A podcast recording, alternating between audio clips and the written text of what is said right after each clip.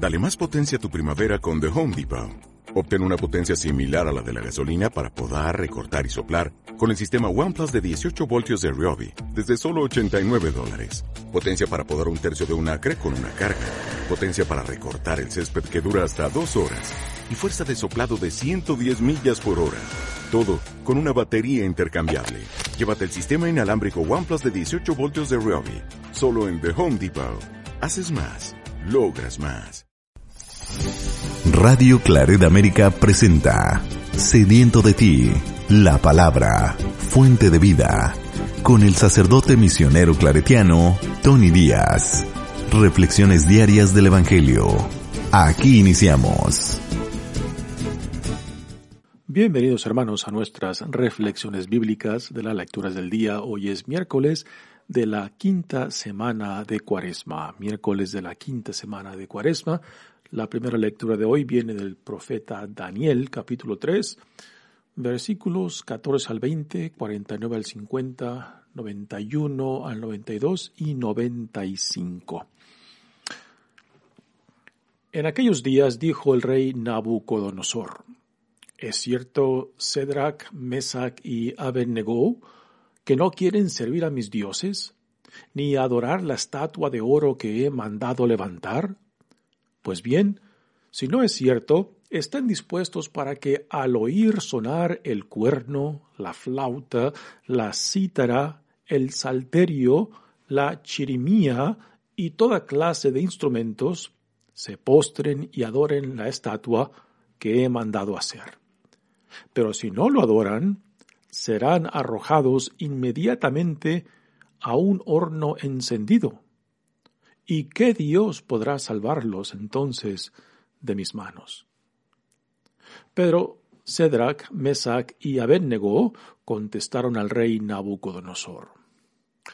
No es necesario responder a tu pregunta, pues el Dios a quien servimos puede librarnos del horno encendido y nos librará de tus manos.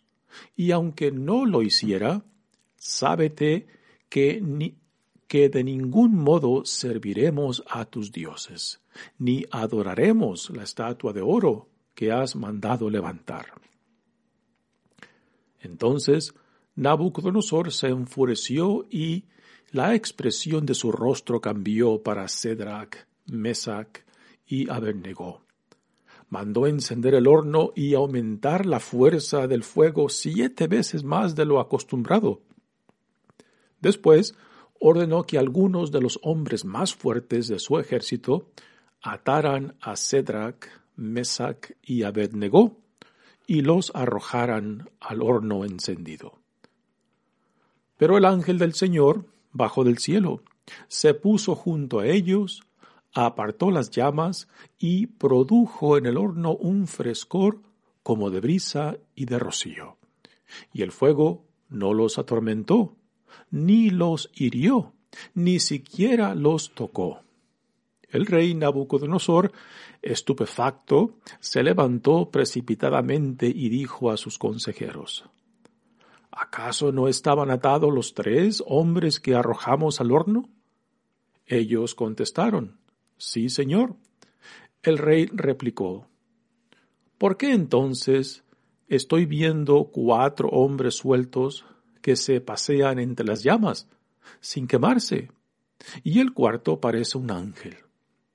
Nabucodonosor los hizo salir del horno y exclamó, Bendito sea el Dios de Cedrac, Mesac y Abednego, que ha enviado a su ángel para librar a sus siervos, que confiando en él, desobedecieron la orden del rey y expusieron su vida antes que servir y adorar a un Dios extraño. Palabra de Dios. El Salmo responsorial ah, viene también del libro de Daniel capítulo 3 y el responsorio es Bendito seas Señor para siempre. Bendito seas Señor para siempre. Bendito sea Señor Dios de nuestros padres. Bendito sea tu nombre santo y glorioso. Bendito seas en el templo santo y glorioso, bendito seas en el trono de tu reina. Bendito eres tú, Señor, que penetras con tu mirada los abismos y sientas en un trono rodeado de querubines. Bendito sea, Señor, en la bóveda. Bendito sea, Señor, para siempre. El Evangelio de hoy viene de Juan capítulo 8 versículos 31 al 42. En aquel tiempo Jesús dijo a los que habían creído en él, Si se mantienen fieles a mi palabra, serán verdaderamente discípulos míos, conocerán la verdad y la verdad los hará libres.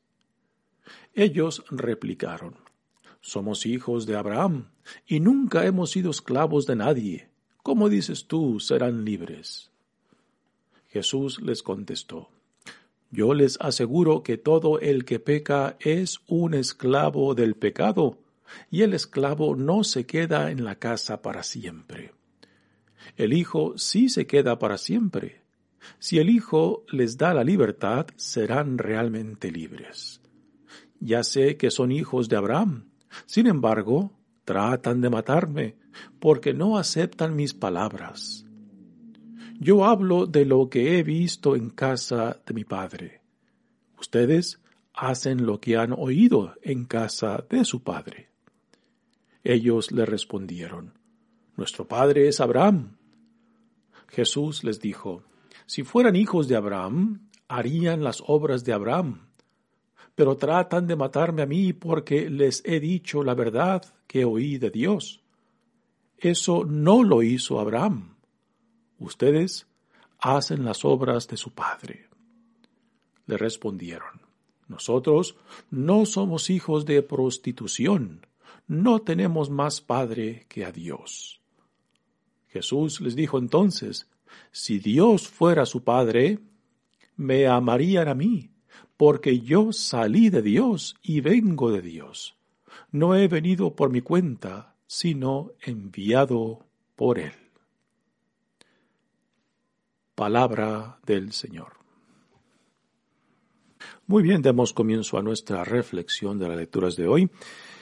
Y hoy tenemos una lectura muy interesante del profeta Daniel, donde quizás uno de los temas para nosotros en esta temporada cuaresmal, que ya casi estamos ah, terminando, estamos en la quinta semana, pues es en torno a la idolatría. Y esta lectura pues nos invita a, reflexionar durante nuestra cuaresma para desenmascarar nuestros ídolos. ¿Y qué es la idolatría? La idolatría viene siendo, en cierta manera, la absolutización de cualquier realidad creada o objeto de nuestra imaginación que reemplaza a Dios como absoluto. Y podemos hacer ídolos y después darle nuestra lealtad, pues prácticamente a cualquier cosa creada a que, que, reemplaza a Dios y que después pues prácticamente los convertimos en dioses. Y la temporada de Cuaresmal pues este, es una invitación para desenmascarar todas, todos nuestros uh, ídolos e idolatrías que a quien le damos nuestra lealtad, a quien le damos lo, convertimos en nuestro absoluto, a, quien le decimos, sin esto yo no puedo vivir, ¿no? Y sin embargo, la pregunta es, ¿puedes decir lo mismo de Dios? ¿Que no puedas tú vivir sin Dios? Y sin embargo, ¿por qué lo decimos tan fácilmente acerca de otras cosas, ¿no? Que hemos convertido en nuestro centro. Y cuando hacemos esto, pues los convertimos en ídolo. Y la idolatría es cuando, pues, estos ídolos reemplazan a lo absoluto del único Dios. Y aquí en esta lectura tenemos a tres personajes, Cedrac, Mesac y Abednego, que son siervos dentro de la corte del rey Nabucodonosor. Este es el rey de Babilonia que Dios permitió que saqueara y destruyera el templo en Jerusalén. Y ahora aquí tiene a estos siervos a Cedrak, Mesach y Abednego, que son judíos y tienen puestos muy importantes en la corte del rey Nabucodonosor. Y el rey ha mandado construir una enorme estatua de oro y ahora está exigiendo particularmente todos aquellos que les sirven, que son parte de su corte, como muestra de su lealtad tanto a él, al rey, a su Dios y a, su reinado, o sea, a su nación, de que rindan culto a Dios representado en esa imagen de oro que él ha creado. Y es aquí donde empieza esta interesante historia, donde algunos caldeos, ciudadanos de Babilonia, pues por envidia a estos judíos, Cedrak, Mesach y Abednego, que tienen puestos importantes dentro de la corte, por envidia de ellos van y prácticamente eh, este, crean esta situación en la cual pueden ser acusados para que, para que sean no solamente destituidos, sino también puestos a muerte, porque como miembros de la corte de Nabucodonosor, pues tienen que adorar al mismo Dios que el mismo Dios del rey, puesto que el, puesto que el Dios, el rey y su nación están íntimamente conectados y el negar el culto a Dios pues prácticamente es negar la autoridad del rey y es negar el, eh, su poderío, ¿no? Ah, así que los, los que tienen envidia de estos tres jóvenes pues este, eh, traman toda esta situación para destituirlos y deshacerse de ellos.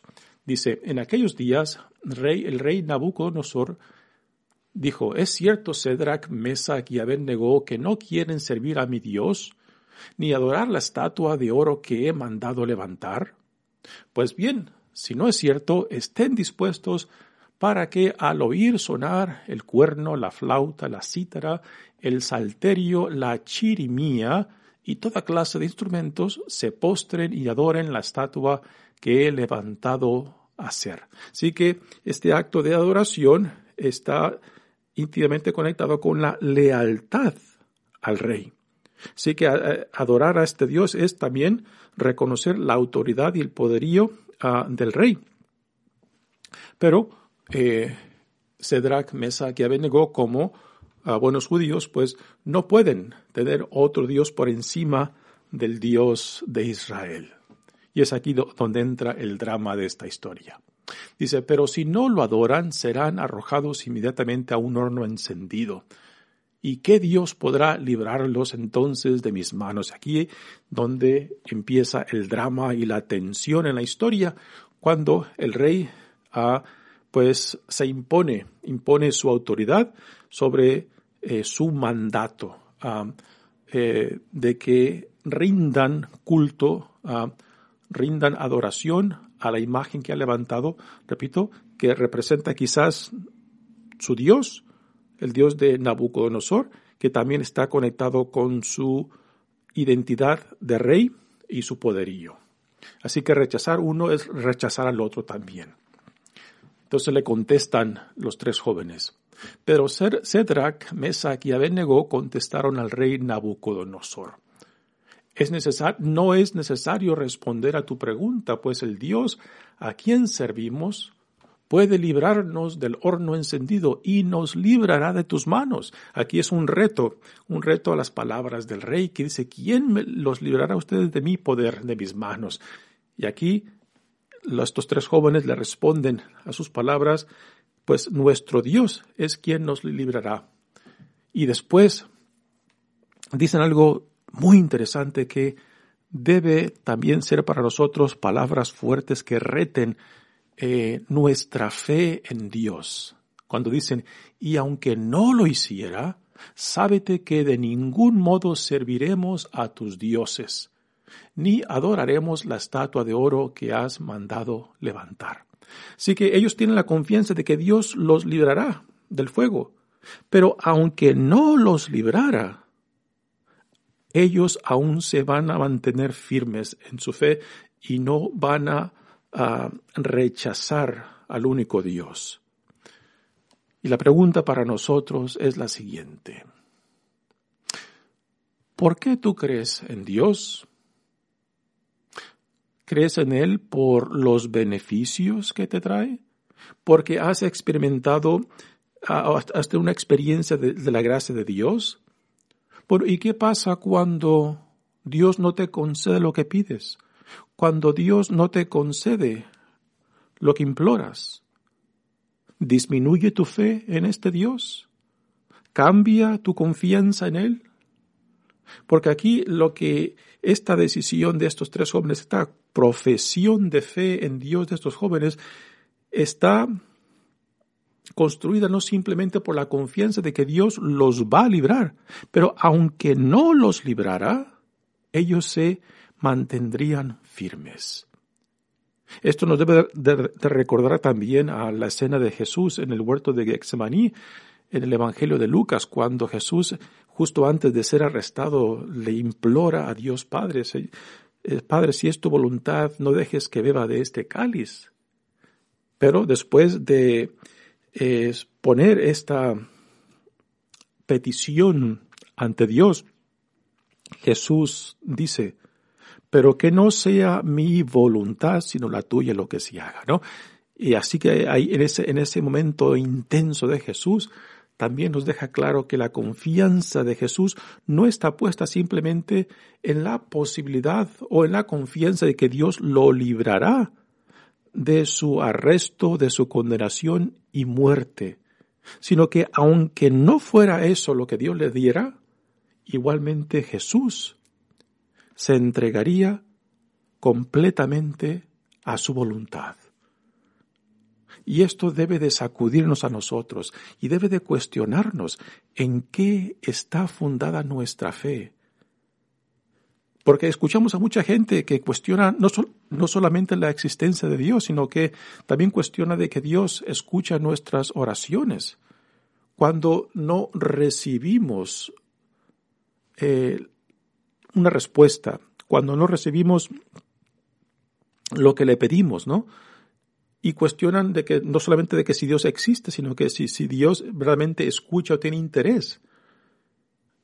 Entonces ahí está la pregunta de que si nuestra fe está fundada simplemente en un, en que Dios pues ah, eh, me concede lo que yo le pido, de que hay un cierto intercambio en mi fidelidad y en la correspondencia de Dios a, esta fidelidad. Pero si Dios se mantiene en silencio, si Dios no me concede lo que le pido, si Dios no responde a mis necesidades, ¿se mantiene igual mi fidelidad, mi entrega, mi confianza a, a este Dios o disminuye? Por eso la pregunta, ¿en qué está fundada mi fe en Dios? ¿En la relación? ¿En la confianza? ¿O en los beneficios que yo pueda recibir o recibo de Dios? Lo cual hay una gran diferencia entre estas dos cosas. Y es esto lo que esta historia de estos tres jóvenes judíos en la corte del rey Nabucodonosor nos plantean a nosotros hoy en día. Y dice, entonces Nabucodonosor se enfureció a este, a este reto de estos tres jóvenes y la expresión de su rostro cambió para Cedrac, Mesach y Abednego, lo que significa de que estos tres jóvenes estaban en, el favor, los, el rey los favorecía y con este rechazo tanto de el mandato de adorar a su Dios en esa imagen que él ha levantado, pues también el rey lo toma como un rechazo de sí mismo. Mandó encender el horno y aumentar la fuerza del fuego siete veces más de lo acostumbrado. Después ordenó que algunos de los hombres más fuertes de su ejército ataran a Cedrac, Mesach y Abednego y los arrojaran al horno encendido. Pero el ángel del Señor bajó del cielo se puso junto a ellos, apartó las llamas y produjo en el horno un frescor como de brisa y de rocío. Aquí pues vemos la manifestación de Dios en esta imagen que nos presenta del ángel que viene a proteger a estos tres jóvenes ah, judíos que han rechazado la orden del rey Nabucodonosor en adorar la imagen que ha levantado, lo cual implicaba pues a poner al Dios de Nabucodonosor por encima del rey de Israel. Y ahora viene la reacción del rey Nabucodonosor. El rey Nabucodonosor, estupefacto, se levantó precipitadamente y dijo a sus consejeros, ¿acaso no, estaban atados los tres hombres que arrojamos al horno? Ellos contestaron, sí, señor. El rey replicó, ¿por qué entonces estoy viendo cuatro hombres sueltos que pasean entre las llamas sin quemarse y el cuarto parece un ángel? No nos explica, no nos da detalles cuál es la apariencia de esa cuarta persona que tenga la apariencia de un ángel. El hecho es de que el fuego no los consume, todo lo contrario, están salvos, no son dañados por el fuego. Y entonces viene la orden del rey Nabucodonosor para que los saquen del horno encendido. Y dice, Nabucodonosor los hizo salir del horno y exclamó, Bendito sea el Dios de Cedrac, Mesac y Abednego, que ha enviado a su ángel para librar a sus siervos que confiando en él desobedecieron al rey y expusieron su vida antes de servir y adorar a un Dios extraño. Así que el rey no solamente reconoce la fe de estos tres jóvenes, sino también reconoce al Dios de ellos. Ah, lo cual es la misma reacción que en el capítulo previo a esta historia de Daniel, cuando Daniel le interpreta la visión al rey Nabucodonosor, es lo mismo que el rey Nabucodonosor dice ah, en torno a Daniel, reconociendo el poder, la sabiduría del rey de Daniel. Muy bien, pues es una historia muy interesante que nos deja claramente pues eh, palpando esta experiencia acerca de nuestra fe en Dios, de que si buscamos simplemente nuestras, nuestras necesidades, nuestros gustos, lo que le pedimos a Dios, y si nuestra fe está fundada en obtener lo que yo quiero y busco, o en la relación con Dios, en la confianza con Dios, nos responda o no nos responda a lo que le pedimos a Dios. Y también, pues también en, la historia esta, nos presenta el tema de desenmascarar nuestros ídolos, particularmente en esta temporada cuaresmal, para reenfocarnos otra vez en la supremacía, en la soberanía de nuestro Dios, el Padre de Jesucristo nuestro Señor.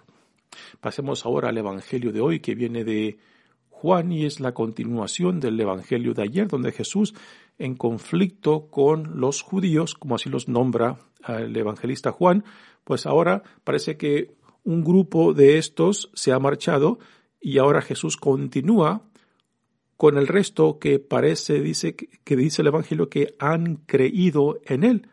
Pero ¿hasta dónde llega esa creencia en Jesús? Y ahora este es el tema que toca este Evangelio. Dice, en aquel tiempo Jesús dijo a los que habían creído en Él, así que los que rechazaban a Jesús totalmente parece que se marchan y ahora Jesús dialoga con, con los que aparentemente han creído en Él. Pero la pregunta es, ¿hasta dónde llega esta creencia en Jesús? Si, se mantienen fieles a mi palabra, serán verdaderamente discípulos míos, conocerán la verdad y la verdad los hará libres. Así que ahora Jesús se dirige a aquellos que han creído en su palabra y ahora Jesús los está introduciendo al significado de aceptar su palabra y hacerse discípulos de él y que su palabra los hará libres. Y aquí es esta, eh, es esta palabra de libertad eh, lo que provoca una reacción fuerte de sus oyentes, de los que han creído en Él. Y ahora viene esta reacción de ellos. Ellos replicaron, somos hijos de Abraham y nunca hemos sido esclavos de nadie. ¿Cómo dices tú que serán libres? Eh, así que es obvio de que no han entendido el sentido el sentido de libertad a la cual Jesús hace referencia en estas palabras. Jesús les dice, Jesús les contestó, yo les aseguro que todo el que peca es un esclavo del pecado, y el esclavo no se queda en la casa para siempre. Así que Jesús tiene clara la idea de que todo aquel en quien existe el pecado, y el pecado es, ante todo, el sentido del pecado es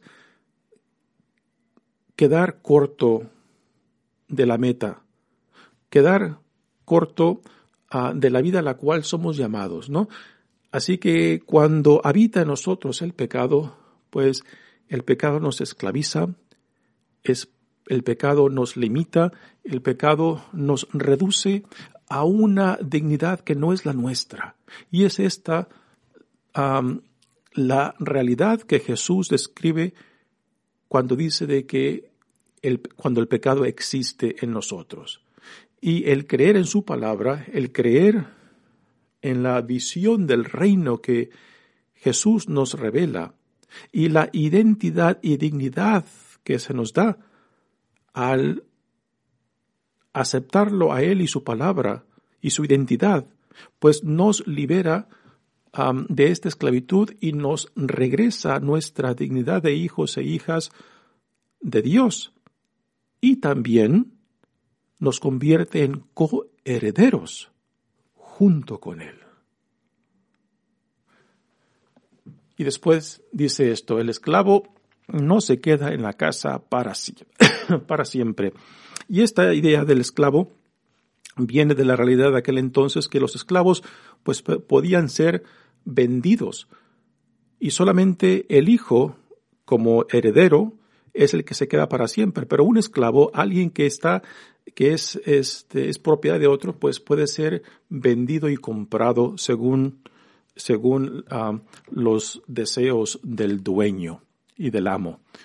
Ah, pero Jesús nos dice, aquel que ha sido liberado entonces eh, pasa de esclavo a ser hijo e hija de Dios y pasa a ser coheredero junto con el Hijo, Jesús.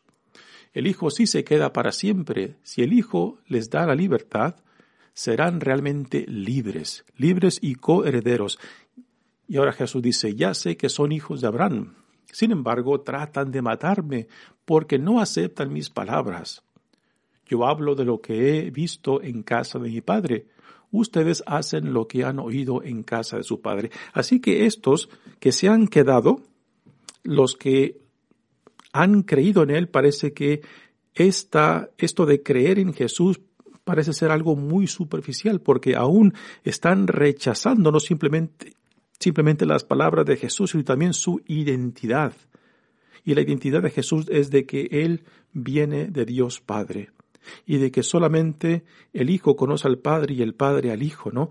Y cuando no se aceptan el, las, el sentido pleno de la palabra de Jesús, de la identidad de Jesús, pues entonces es una fe pues muy superficial. Y esto también nos debe de llevar a cuestionar a nosotros, ¿no? ¿Qué tan profunda es nuestra fe en Jesús? ¿Qué tan profunda es nuestra fe en su visión tanto del reino como de Dios Padre? ¿Qué tanto es profundo es nuestra identidad con Él? Dice, ellos le respondieron, Nuestro padre es Abraham. Jesús les dijo, Si fueran hijos de Abraham, harían las obras de Abraham, pero tratan de matarme, a mí, porque les he dicho la verdad que oí de Dios. Son palabras fuertes de Jesús, está igualando a Dios y esto es parte de, de, este, de la idea que sus interlocutores pues les cuesta trabajo aceptar, de que se puede igualar con Dios Padre de esta manera. Eso no lo hizo Abraham. Ustedes hacen las obras de su Padre. Y nuevamente ellos responden, nosotros no somos hijos de prostitución, no tenemos más Padre que a Dios. ¿no? Así que eh, el, um, el, diálogo aquí se está intensificando y, y por más que Jesús quiera convencerlos no solamente de su palabra y de su identidad, pues ellos constantemente le rechazan. Dice, si Jesús ahora les contesta, si Dios fuera su Padre, me amarían a mí porque yo salí de Dios y vengo de Dios. No he venido por mi cuenta, sino enviado por Él. Nuevamente aquí Jesús constantemente apunta hacia Dios Padre, nunca se apunta a sí mismo, puesto que la identidad de Jesús está íntimamente conectada con aquel que lo ha mandado, Dios Padre. Y todo lo que Él habla, todo lo que Él comparte, es lo que Él ha recibido de Dios Padre. Y esto es parte fundamental de su identidad, identidad que sus interlocutores pues rechazan, no aceptan y a últimas pues se irán. Y, y aquí se queda bien claro que esto de que creían en él pues era una fe muy superficial, lo cual nos lleva a nosotros a cuestionarnos también, ¿no? ¿Qué tan profunda es nuestra fe? Si nuestra fe está centrada en la identidad de Jesús, en sus palabras, en su visión del reino y que estamos con Él en las buenas y en las malas, de que estamos con Él en momentos de salud como de enfermedad, en la luz como en la oscuridad, que estamos con Él aun cuando Dios no nos conceda lo que pedimos, aun cuando Dios quizás se mantenga silencio. Esa es la fe que está fundada en una relación, en una confianza, en una esperanza por encima de mis necesidades, por más reales que sean, por encima de lo que yo busco, lo que yo creo que necesito.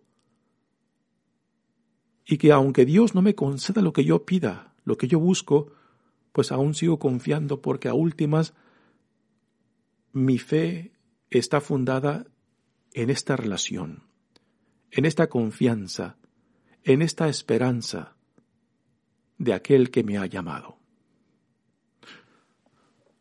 Mi nombre es Padre Tony Díaz, misionero claretiano. Que Dios los bendiga. Radio Claret América presentó Sediento de ti, la palabra. Fuente de vida. Sus comentarios son importantes. Contáctenos en radioclaredamerica.gmail.com